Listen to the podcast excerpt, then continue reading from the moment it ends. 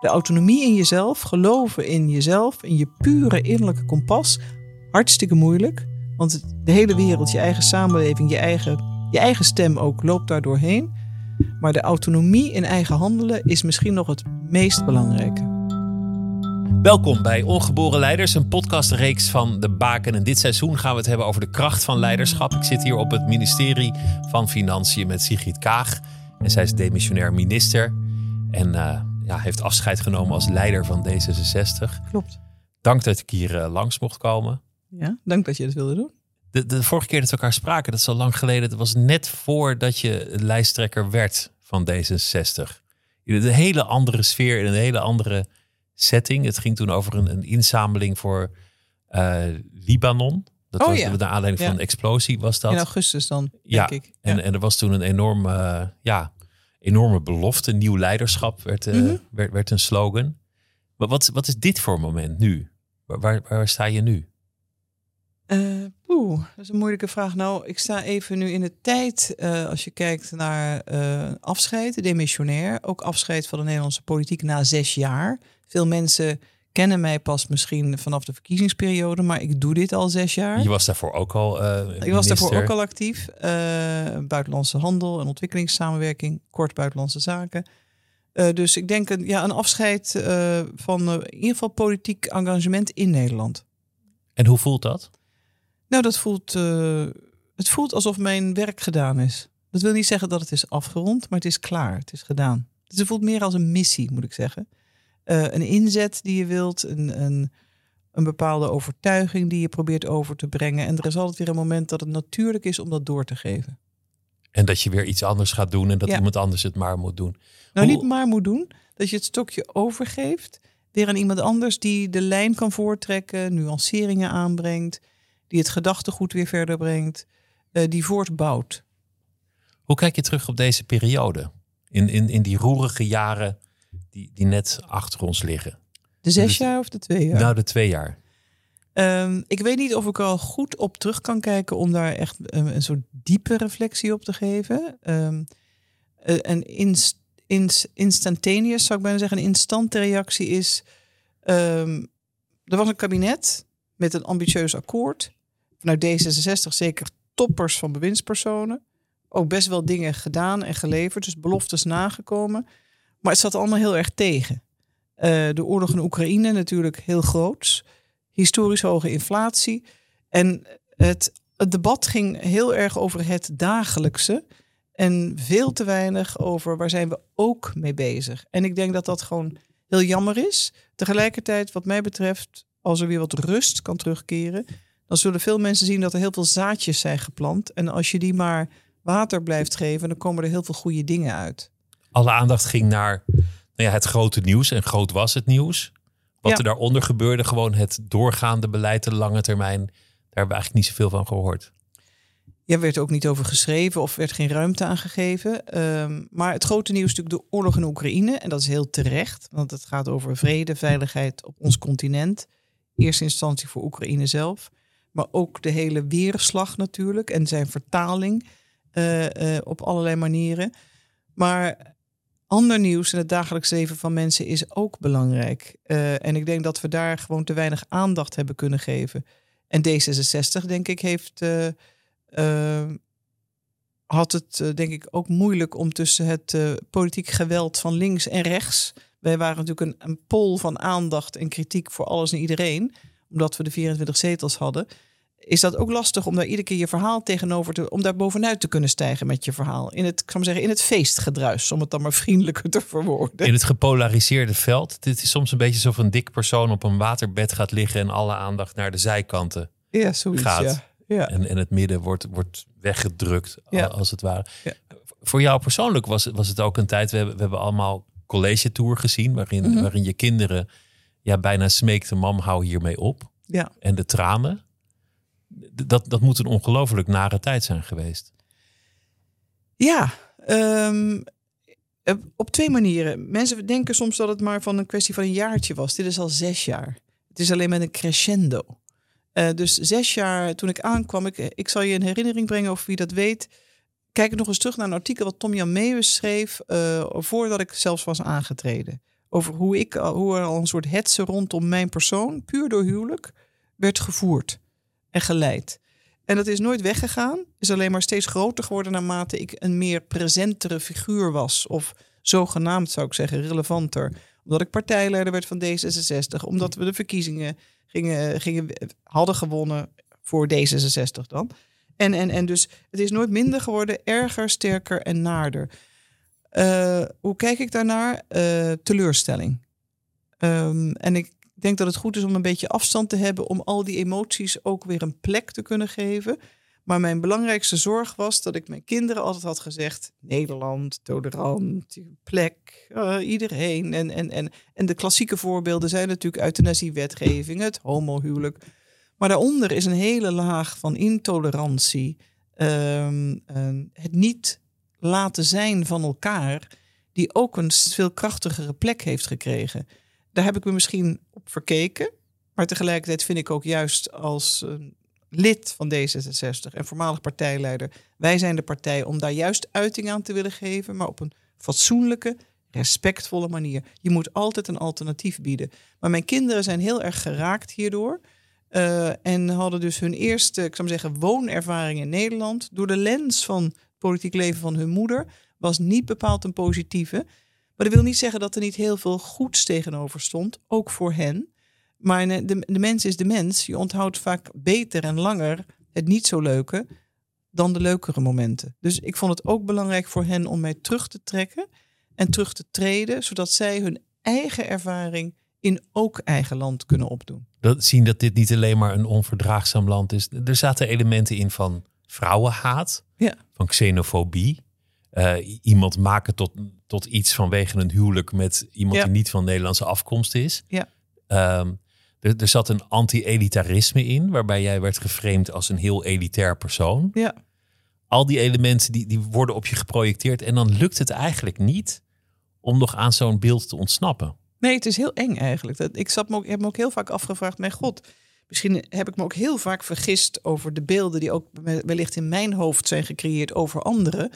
Als het zo werkt en als het zo systematisch wordt doorgevoerd en luidkeels geroepen van, ik zou zeggen, meer reguliere media-uitingen tot sociale media. Hoe werkt dat überhaupt met bepaalde vormen van nieuws en beeldvorming? Wat in ieder geval stelselmatig aan de orde is, in extreme zin, is inderdaad misogynie. Maar ook dehumanisering van de ander. En dat is gewoon gevaarlijk voor een samenleving. En ja, het demoniseren. Kennelijk is dat een woord dat je sinds Fortuin niet meer mocht gebruiken, maar ik gebruik het wel. Want een ander wegzetten als uh, heks of gevaarlijk of als landverrader, dat is superlink. En dan moeten we niet verbaasd zijn dat een loonwolf of iemand die misschien wel mentale problemen heeft, denkt: ik voeg de daad bij het woord. Ik ga er een eind aan maken. Dat komt wel uit woorden voor. Woorden van vaak verantwoordelijke mensen die dat niet moeten doen. En het is veel breder. Het gaat hier niet eens over mij. Kijk maar een gemiddeld raadslid of een professor. Of uh, Mark uh, van Ranst, de, de, viroloog. de viroloog in België. Nou, mensen in allerlei rollen van verantwoordelijkheid, politiemensen, nou noem maar op, advocaten, journalisten.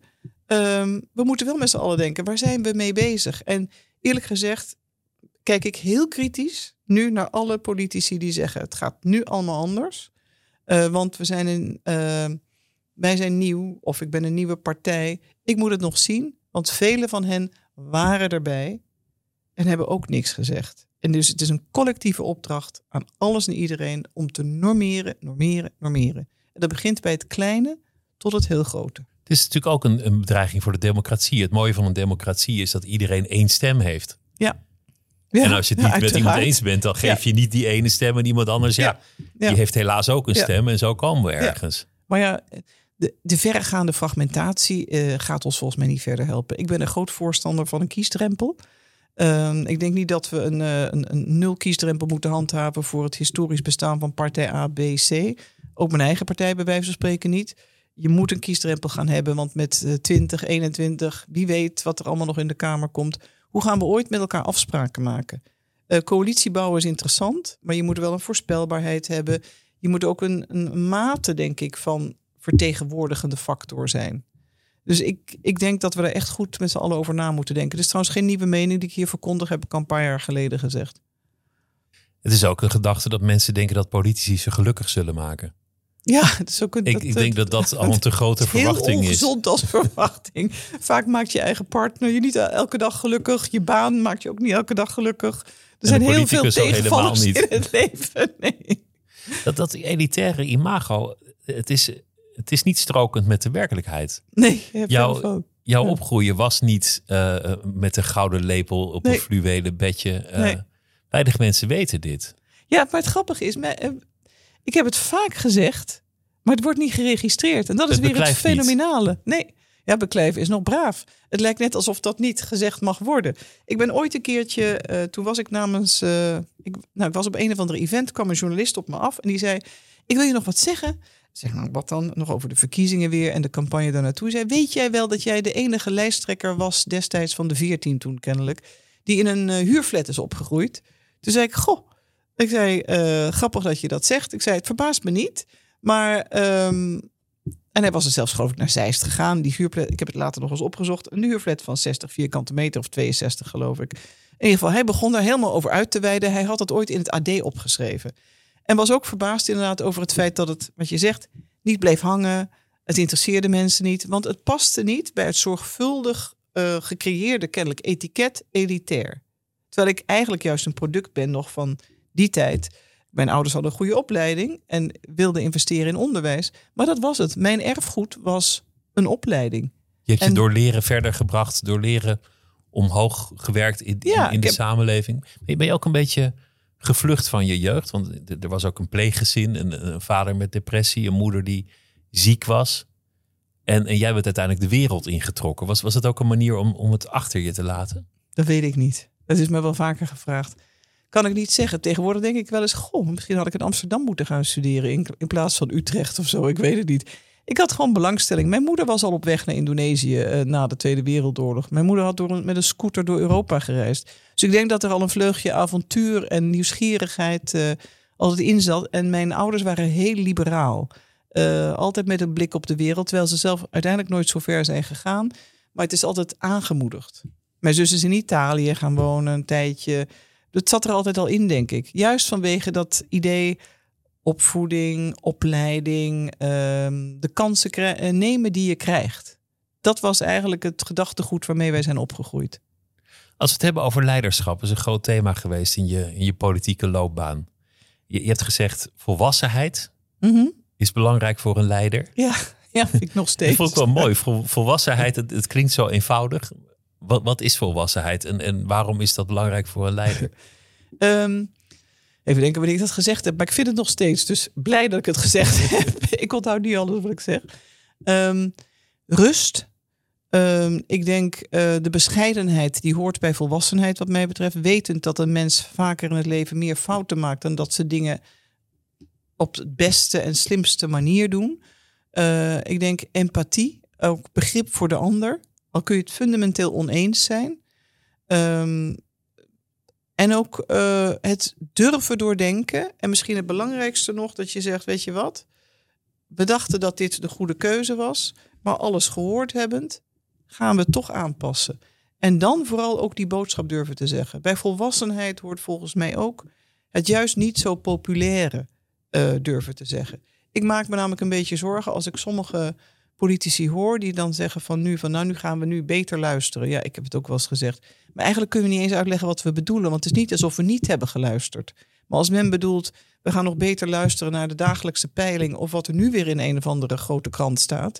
Ik weet niet of dat luisteren is. Dat is je laten leiden door alle gevoelens en emoties. Dat kan, dat is ook relevant. Maar dat kan niet het enige zijn. Volwassenheid is ook juist de kracht vinden in jezelf om te zeggen: Ik weet dat het zo is. Ik weet dat het populair zou zijn om dat te doen. Maar het is verstandiger om het op deze manier te doen. En dat proberen uit te leggen. Dan het risico te lopen verkiezingen te verliezen. Maar dat hoort erbij. Dat is democratie. Dus volwassenheid is dat je soms het slechte nieuws brengt. Misschien ook wel dat je je afwegingen uitlegt. Ja. Dit waren de opties, we zijn hierop uitgekomen en wel hierom. Ja. Ja. Dat vergt ook een klimaat waarin er de rust is om al die afwegingen Precies. En dat je, over het voetlicht te brengen. en dat je meer kunt zijn dan een one-liner of... eh, ja, ik hoop, ik komen nu een paar populaire kreten in mijn hoofd die niet van mij zijn. Maar ik zal ze dus even niet gebruiken. Eh, maar inderdaad, dat je even het moment ook kunt ontstijgen. Dat is denk ik ook eh, leiderschap. Of dan heb je het waarschijnlijk eigenlijk over staatsman, staatsvrouwschap. Rising to the occasion. Dat is niet velen gegeven.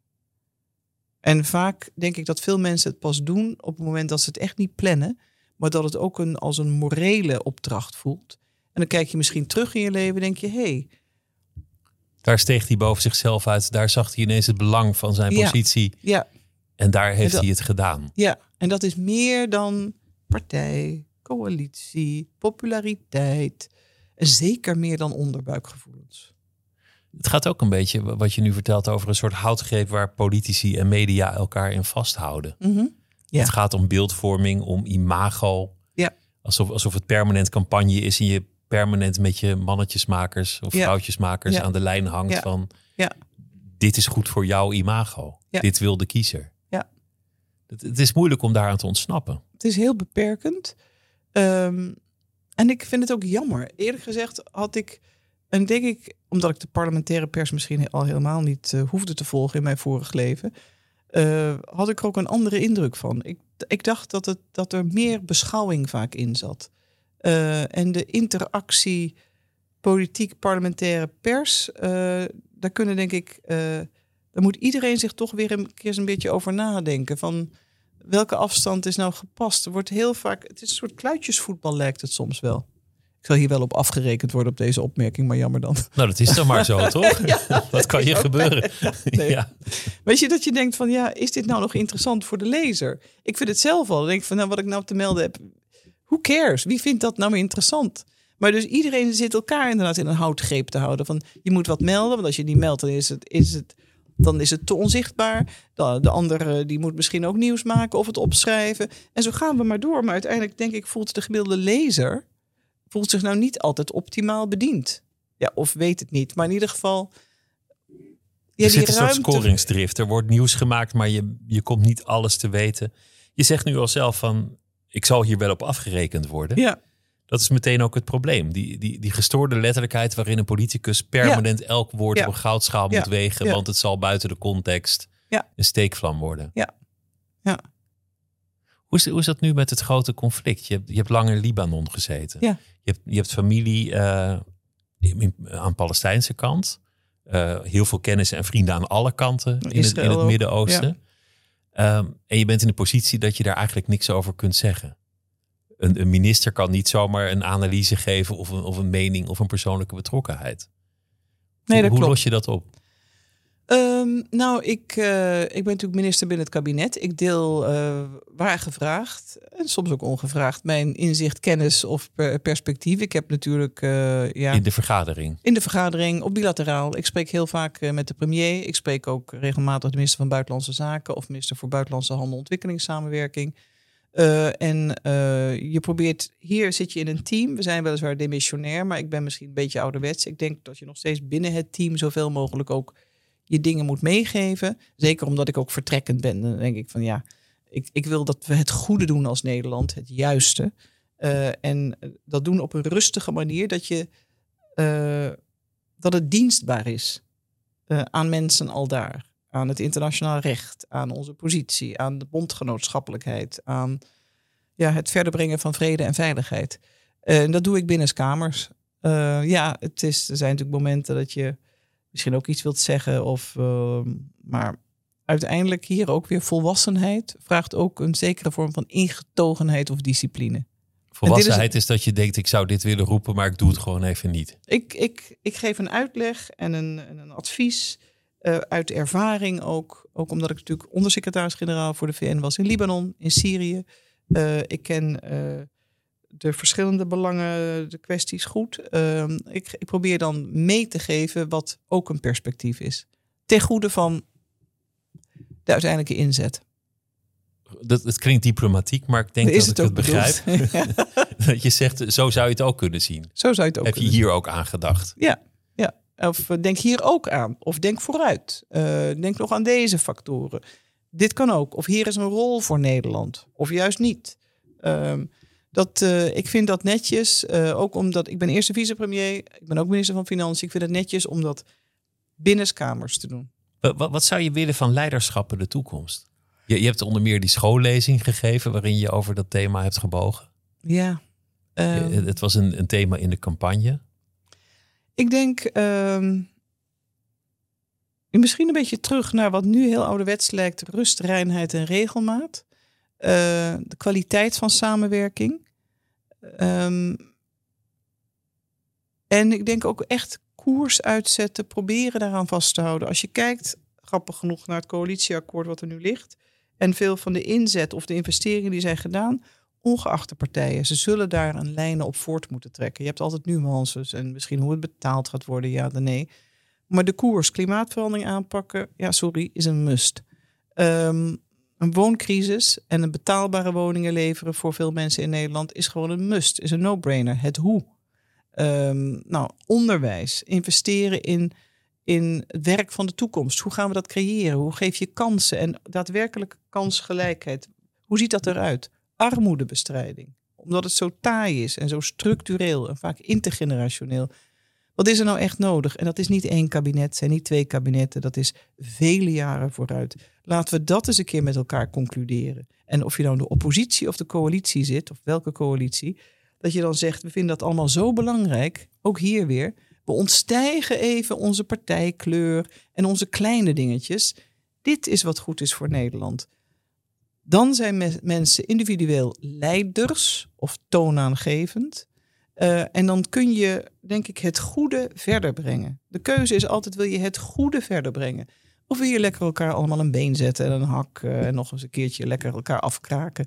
Nou, veel plezier ermee. Ik word er niet gelukkig van. Maar wat, wat we nodig hebben is eigenlijk een plan voor Nederland over 50 of misschien wel 100 jaar. Ja. Als je het hebt over klimaatverandering en energietransitie. Ja. Maar ook een simpel gegeven als Amsterdam, mooie stad op houten palen. Ja. Hoe zorgen we dat die mooie stad op die houten palen blijft staan? Dat vergt een enorme visie, een enorme lange termijn. Is, is de politiek op dit moment daartoe in staat? Mm, ik denk intellectueel wel, maar de keuzes worden vaak anders gemaakt. Dus het, als je uh, de verschillende beleidsadviezen zou nemen, uh, word je meteen weer impopulair. Want het is makkelijk nu om kennelijk over uh, beleid te spreken als witte boorden. En allemaal mensen die maar in de klei moeten gaan staan. Nou, ik heb waardering voor alle beroepen. Elk vak wat mensen uitoefenen, elke rol die ze vervullen in de samenleving, betaald, niet betaald. Maar je moet je wel laten adviseren door de beste en de knapste koppen en daar keuzes uit maken. En inderdaad, je moet een lange lijn kunnen leggen. In de meeste democratieën werkt dat niet, want men uh, vervangt elkaar en dan zeggen we, ah, ik ga het allemaal anders doen. Uh, dat is de kracht van democratie, de vervanging en de opvolging. Maar ik denk dat we wel wat beter moeten nadenken. Wat is de lijn en wat is mijn tijdelijke rol daarin? Trek ik hem voort? Ga ik het versnellen? Ga ik het veranderen? Ga ik de koers verleggen? Maar maak het wel, denk ik, meer accountable voor de keuzes die je maakt en de gevolgen van inactie. Te laat, te weinig. Bijvoorbeeld op klimaatverandering. Te weinig handelen. Dat gaat gewoon enorme gevolgen met zich meebrengen. Daar zijn ook materiële en immateriële kosten mee verbonden. Dus er is altijd een prijs. En niet alles verhoudt zich tot de staatskas. Dit zien we eigenlijk al een beetje. Hè? Er zijn, er zijn zo'n 13 jaar geleden nieuwe kolencentrales gebouwd in Nederland. En daar zitten we nu een beetje mee in de maag. Ja. Dat leek toen politiek de handigste optie. Ja. We hebben nu nog steeds te maken volgens mij met heel veel handige korte termijn keuzes. Die nog verstandig bleken te zijn. Waar iedereen bij was. Hè? Ik bedoel, elke politieke partij. Dus het gaat mij niet om partij A, partij B. Maar iedereen zit erbij was toen handig. Vaak uh, de laagste gemene deler. Nou, fijn, we allemaal weer tevreden. We kunnen weer een jaartje verder met elkaar. Maar het lost uiteindelijk niks op. En ik denk dat we nu ook met een jongere generatie, nieuwe kiezers, die hebben het recht om te zeggen: Leuk geweest, dames en heren. Het is onze toekomst. En het is vijf over twaalf. Het is ook cruciaal om die samenleving bij elkaar te houden. Ja. Wie, wie kan meekomen in die transitie? Ja. Wie hoort erbij? Hebben mensen nog die kansen? Kan je nog van een huurflat de wijde wereld in? Ja. Is onderwijs nog het vehikel om verder te komen? Dus het zijn hele fundamentele vragen die, die, die naar mijn gevoel op het spel staan op dit moment. Ja, daar ben ik het mee eens. Het is niet meer zo dat je van een, een dubbeltje een kwartje kunt worden. Uh, je staat nu vaak al, dat, dat, weten we ook, waar je geboren bent, uh, wie je ouders zijn, bepaalt in grote mate wat je toekomstige kansen en je perspectieven zullen zijn. En het is totaal anders. De hele debat rondom meritocratie natuurlijk, dat is ook een beetje een zeepbel die langzamerhand doorgeprikt wordt.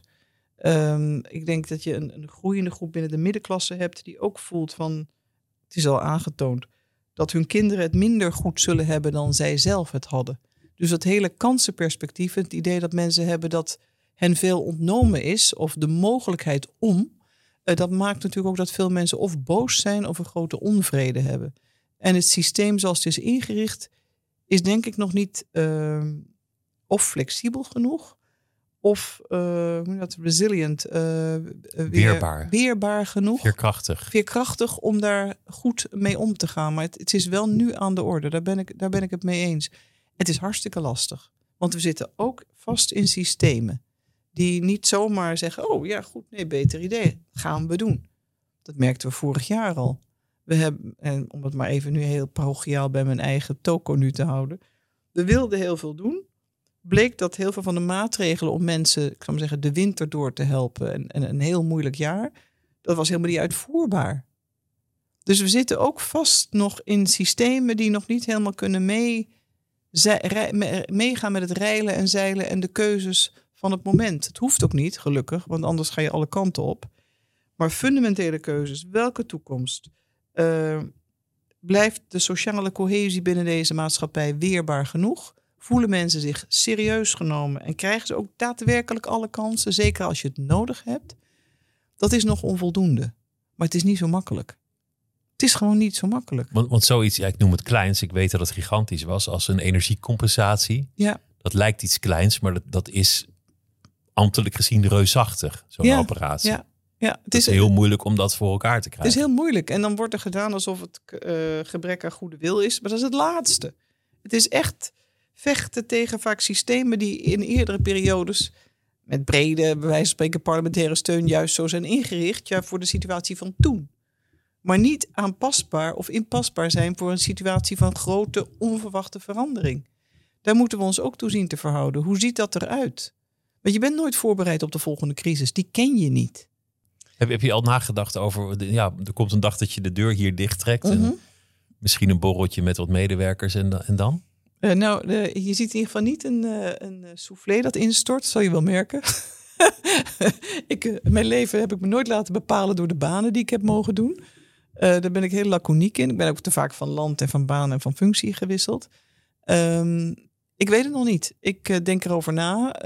Um, ik hoop dat ik nog uh, iets anders moois ga doen. Het is zeker buiten de grenzen van Nederland. Ja, dat, dat, dat, is, dat is wat vaststaat. Van, nou, okay. dat staat vast voor mij. Ja.